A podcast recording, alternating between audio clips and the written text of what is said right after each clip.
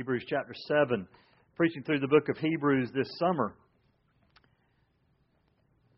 We've heard a lot about Jesus being compared to Moses, to priests, to Abraham. We come this week to, it's been said a couple of times that he is uh, of the order of Melchizedek. There's not a lot written about Melchizedek in the Old Testament or New Testament, really just a couple of places, a verse here or there in the Old Testament. There's more in the book of Hebrews about it. But the title of the message is What's the Point? Have you ever read a book? Maybe you're halfway through it and you're kind of going, What's the point? Have you ever read three pages in a book and you kind of realize, I don't remember anything I just read? Has that ever happened to you? That's, that's bad, especially if it's a textbook and you're going to be tested on that. That always scared me when I was so tired, I'm just, you know, the words are passing before your eyes, you're not getting it. What's the point? Maybe this next slide will wake you up. Decaf coffee. What's the point? Someone has said it's just useless dark brown water. Anybody here a decaf drinker? You just like the flavor? I'm kind of thinking, you know, hey, if you're not going to get woke up by it, what's the point? Maybe somebody's been talking to you. Maybe you're having a conversation and you're kind of starting to zone out. You're kind of thinking, is there a point? Is this going somewhere? What's the point? Well, I love what the writer of Hebrews does. The first part of chapter 8, he's going to say, All right, here's the main point. Why have we been talking so much about Melchizedek? Why have we been talking so much about high priest? Here's the main point. So, really, just two points today to get to the main point. One is about the former priest, the other is about the fulfillment of all of that. The perfect high priest, who is Jesus. Let me read the first few verses here out of chapter 7. I'm going to begin in verse 23 and read through the end of the chapter for the first and second point. The former priests were limited. Listen to this. The former priests, on the one hand, existed in greater numbers because they were prevented by death from continuing. But Jesus, on the other hand, because he continues forever, holds his priesthood permanently. Therefore, he is able also to save forever those who draw near to God through him, since he always lives to make intercession for them. For it was fitting for us to have such a high priest, holy, innocent, undefiled, separated from sinners, and exalted above the heavens, who does not need daily, like those high priests, to offer up sacrifices first for his own sins, and then for the sins of the people. Because this he did once for all when he offered up himself. For the law appoints men as high priests who are weak, but the word of the oath which came after the law appoints a son, made perfect forever. Let's look first of all at these former priests. And keep in mind, this was God's idea. This was God's plan. God established the priesthood in the Old Testament. There was a purpose for it. There was a purpose for the law. There was a purpose for the priesthood. And much of what the Old Testament does is points towards Jesus. It points towards perfection. It points towards the completion. The Old Testament high priests were incomplete. They were limited in what they could do. He says, first of all, they existed in greater numbers. Why? Because they died. If you read the Old Testament, it describes one of the high priests or one of the priests, it would say, and then he died. So from about the age of 25 to 50, this priest would be a priest, and then one time he would have the privilege, perhaps, of being the high priest. So there's priest in Jerusalem, but then there was one high priest, and, and that high priest got the honor of one time a year going into the Holy of Holies. Now, he had duties, he had function the rest of the year. He offered sacrifices daily in the temple. In fact, we read in Luke chapter 2, verses 22 to 24, just one example of this. And when the days for their purification, according to the law of Moses, were completed, they brought him, who's him? Jesus, up to Jerusalem to present him to the Lord. As it is written in the law of the Lord, every firstborn male that opens the womb shall be called holy to the Lord, and to offer a sacrifice according to what was said in the law of the Lord a pair of turtle doves or two young pigeons. So, what did Mary and Joseph do?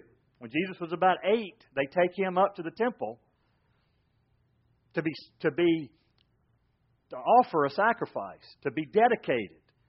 And so they offered a sacrifice. So the, the priest offered sacrifices pretty much every day in the temple, with one exception to Jesus, and that is this they had to first offer a sacrifice for themselves. They could not approach God. And certainly on the day of Yom Kippur, that one day a year, the Day of Atonement, where they would actually go behind the veil, they had to offer a sacrifice. Why? Because they were sinful. They had to be right with God. And so they offered a sacrifice before they could offer a sacrifice on behalf of the people.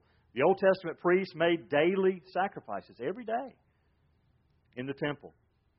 First for their own sins, and then for the sins of the people. Let me just let you in on something. All the Levitical priests were sinful. It's no different than today. The preacher that stands before you today is sinful.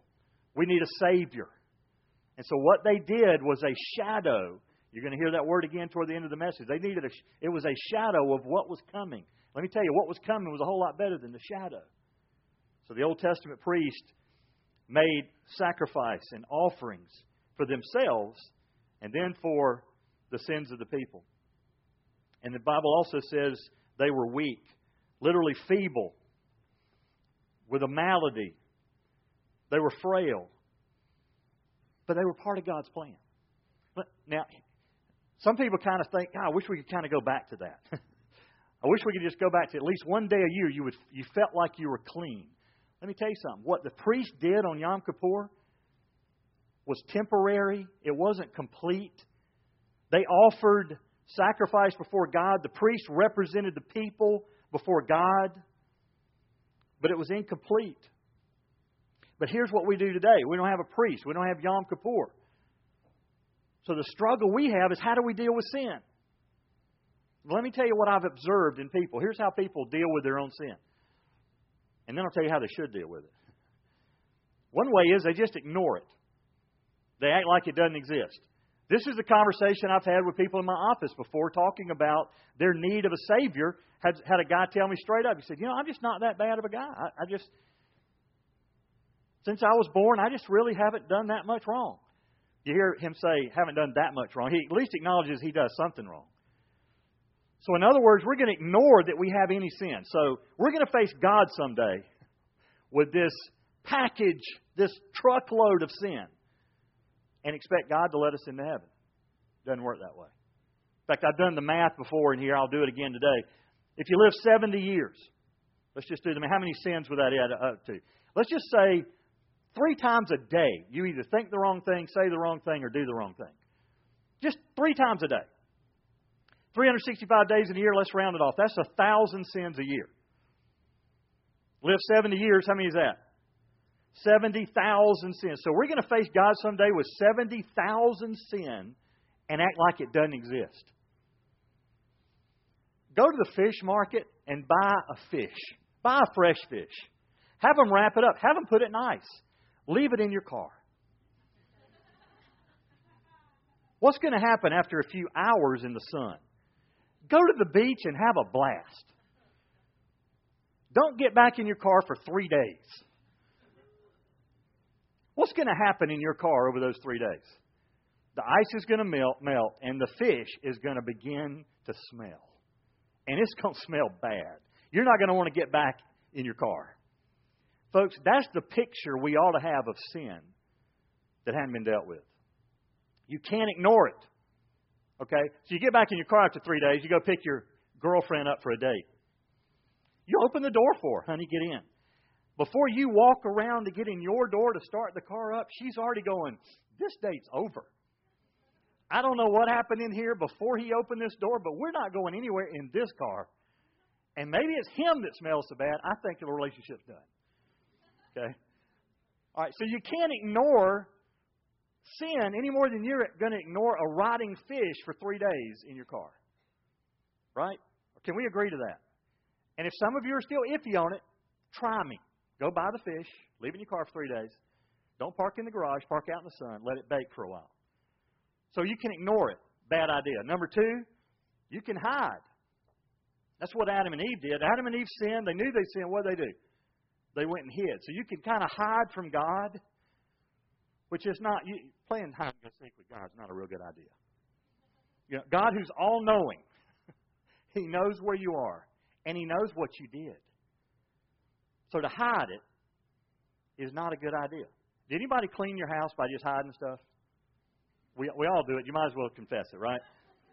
As long as the closet door will open and you can cram it all in there before the company arrives, and as long as somehow you can close it and it stays closed, just don't let them go in that room. Maybe it's not even, maybe, you know, it used to be you sweep it under the rug. We got stuff in our house we can't sweep under the rug. We try to put it in the closet before they get there. I served on church staff with a pastor who I thought he had the neatest office. Every time I walked in there, whether he knew I was coming or not, his office was so neat. Until one day he opened these drawers. He had this huge bookcase with drawers. And when, when he opened the drawer, you realize what he would do is just kind of rake everything in his drawer. Well, you're hiding stuff. Here's the problem with hiding sin you deal with shame the rest of your life. You're not ignoring it. You acknowledge it exists. You're just hiding it. And you know what the enemy does for that? The, the devil will do a tap dance on your head to say, You're not worthy for God to love you. And you know what? You're not. God doesn't love you because you're worthy. God loves you because He made you. And He's God. And He loves you. So, you can ignore sin, you can hide it, or you can try to fix it yourself. Sin is not one of those do it yourself projects. Okay? I know I like going to Home Depot or Lowe's and getting stuff, trying to fix stuff around the house. Sin's not something you can deal with on your own. And here's the way people try to deal with it on their own. They're thinking, I know I've got sin, but maybe if I just do enough good works, it'll balance out. You're not going to get to heaven and there'll be some kind of scale. You know the scales I'm talking about that have put weight on one side and then you counter the weight on the other to figure out how much this weighs? If that's the way it works in heaven, the, the scale is always going to tilt towards condemnation, sin. You've broken the law. So, it's a good idea to do good things. But, folks, we don't do good things so that God loves us. We do good things because God loves us. Ephesians 2. Yes, for by grace you're saved through faith. It's a gift of God, not a result of works, lest any man should boast. But Ephesians 2:10 says, "We are his workmanship created in Christ Jesus for good works." Just don't get them out of balance. So that's the old covenant. That's the Old Testament. That's how the priesthood functioned in the Old Testament. Let's look at the better news. Jesus is the perfect fulfillment. Continuing that passage, he says, He continues forever. Now, how's that contrasted with the Old Testament priest? What kept happening to the Old Testament priest? They kept dying. Jesus died once and for all, and it was to pay the penalty for our sin on the cross. He's not dying. He's eternal. He's living forever. He continues forever. In fact, it says he holds the priesthood permanently. See what the writer of Hebrews is doing? He's speaking, by the way, primarily to Jews. He's speaking to a Jewish church that has come to faith in Christ. These are completed Jews in or around Rome. Problem is there were some people in the church that hadn't quite gotten there yet. They had forsaken Judaism. They just hadn't jumped in the boat of Christianity yet. They were kind of still checking it all out. And even the ones who'd come to faith were hearing what was being said around them and questioning, have I made the right decision? So the writer of Hebrews uses an awful lot of Old Testament verses that they would be familiar with to show them how Jesus is the complete fulfillment. Yeah, the high priest and the priest were part of the Old Testament. Jesus is now the new high priest. He's the one that all of those pointed to. And the reason he keeps being con- compared to Melchizedek, which, by the way, if you're a history buff, I'll try not to bore you here, Melchizedek came before the uh, Aaronic priesthood was established. Not much said about him. All that's said about him is we don't know who his mother and father is. Now, did he have one? Yes. It just didn't tell us in Scripture. So it says he had no beginning and no end. And so Jesus is, was the fulfillment of that kind of priesthood, even before Aaron became the first official high priest. And so Jesus continues forever, and his priesthood is permanent. And then it says he is able to save forever. Let's just unpack the significance of that of those few words. Jesus is able. It literally means powerful, able or possible. Jesus is able to do something you and I can't do. Remember the three choices? Ignore it, hide it, try to deal with it on your own. None of that is effective for dealing with sin. Why? Because sin still exists. Even what was going on in the Old Testament wasn't fully effective. Why? because they kept having to have Yom Kippur. What happened right after the Day of Atonement this year is that the people went back to their lives, and as try as they might, they still were sinful. And they weren't forgiven completely. Their sins were covered, they weren't taken away. What did Jesus do on the cross? Jesus didn't just cover sin, He took sin away. He's able to do what you and I cannot do. He's able to save. In fact, hear me say this Jesus is powerful enough to save you no matter what you've done. It amazes me. I still have conversations with people about their salvation or relationship with God, and they'll hang their head and say, But you don't know what I've done. Well, maybe I don't. But God does. And God is able to save you. Why? Because He's God. And He's all powerful. And He's able to save. The Old Testament sacrifices partially and temporarily covered sin, but they never partially or temporarily removed sin. That's what Jesus Christ did on the cross.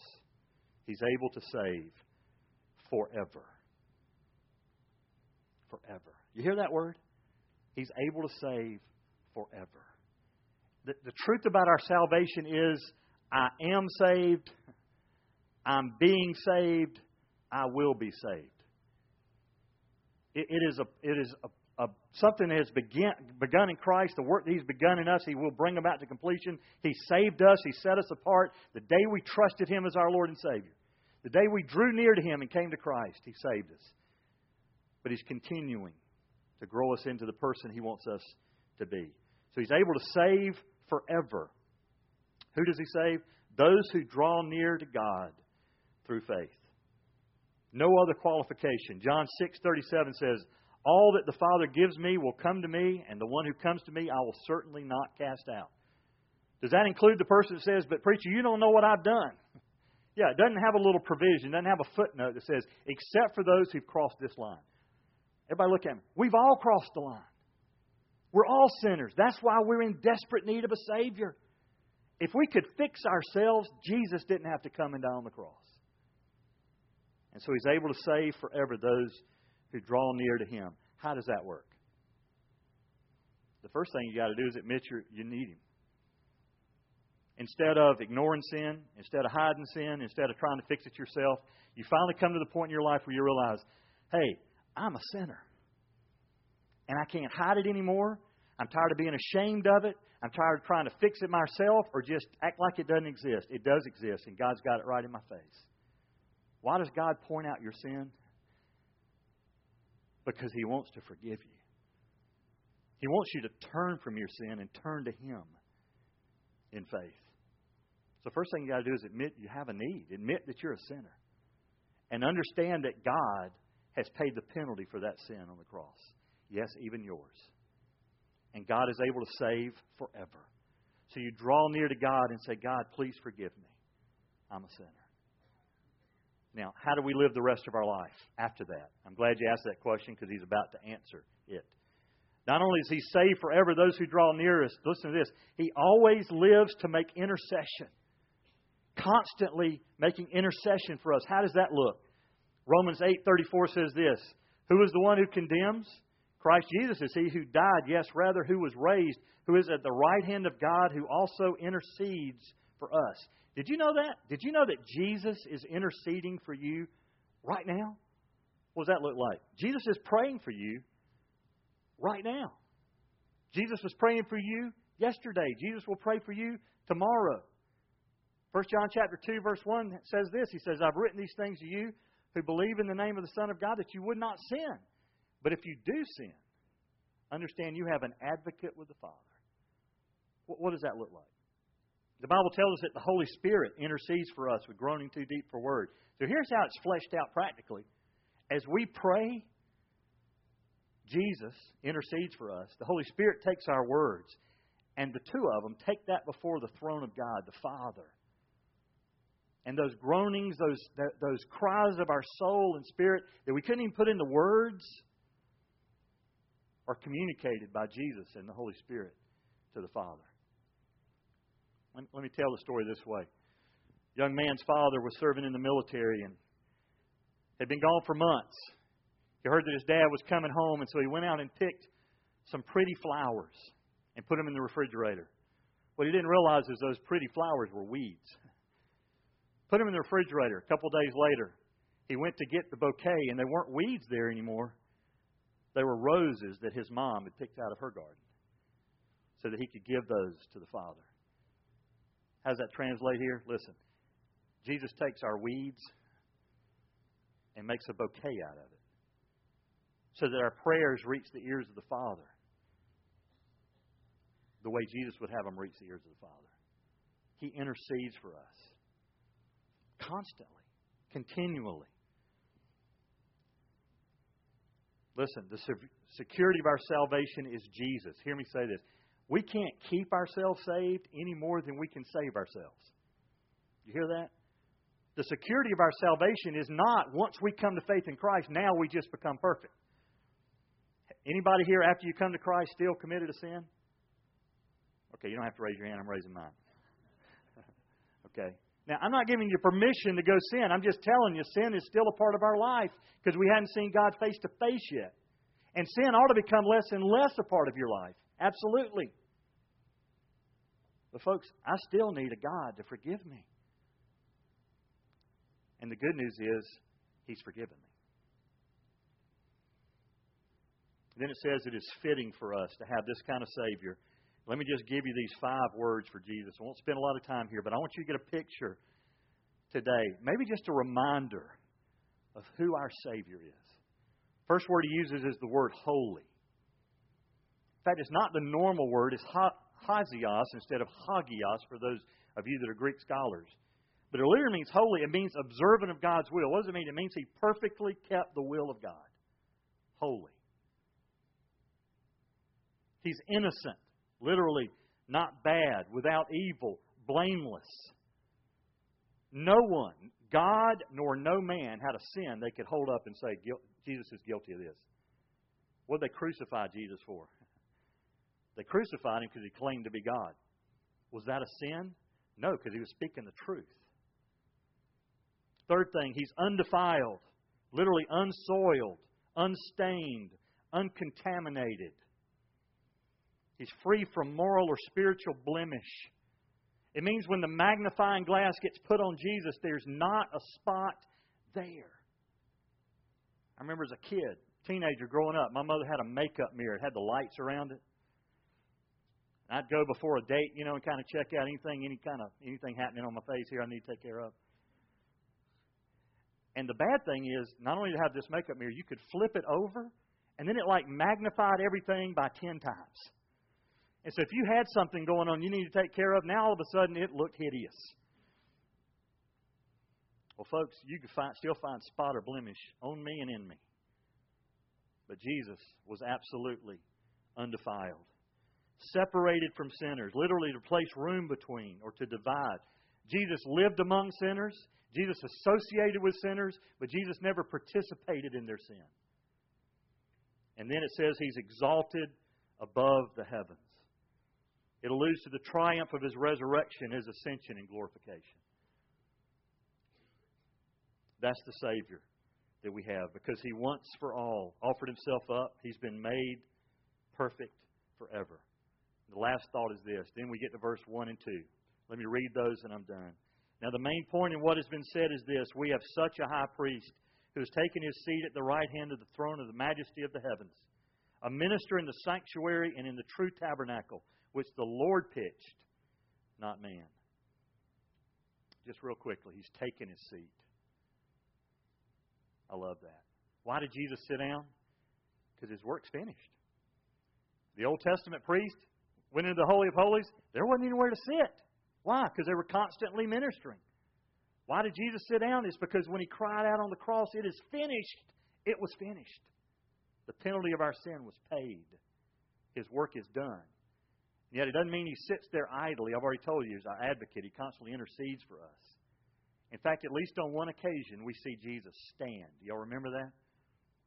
In the book of Acts, when Stephen is being stoned, put to death for his faith, it says that he looked up into heaven and he saw Jesus standing at the right hand of the Father. And I always struggle with What's the difference in the right hand and the left hand? In fact, the word literally, right hand, is a feminine word. It really means he's on the side of mercy. And it goes back to this in the Sanhedrin. If you were brought before the Sanhedrin for breaking one of the laws of God, they had scribes on either side of the high priest. The leader of the, of the Sanhedrin would have scribes on either side. The scribe on the left was responsible for writing condemnations. The scribe on the right was responsible for writing acquittals. So I think it's a picture that you and I don't get because we don't understand that. But the fact that Jesus is seated on the right hand of the Father is because in Him we are acquitted. There's no, therefore now no condemnation for those who are in Christ. And He's ministering in the sanctuary, the true tabernacle that the Lord pitched, not man. The Old Testament, as they left Egypt, they had a tabernacle, basically made out of tents until they could get to the temple and build it. It was pitched by men, now under instruction from God. But the true tabernacle is in heaven, where God has created it. And that's where Jesus is today. Let's pray together. Bow your heads with me. Father, thank you for the truth of that word. And God, it's possible to get bogged down into all the Melchizedek and high priest and things that we just don't relate real well to. And yet, Father, the truth is, all of those things were a shadow of what was to come. Lord, I thank you that we no longer are seeing just the shadows. We now see the real thing. Jesus has been the perfect fulfillment of the promise. Thank you for the blood of Jesus that cleanses, that washes sin away. And thank you that it wasn't anything I did because I could do nothing. God, it was what you did. And because of faith in Jesus Christ, we can know you. Thank you for that. In Christ's name.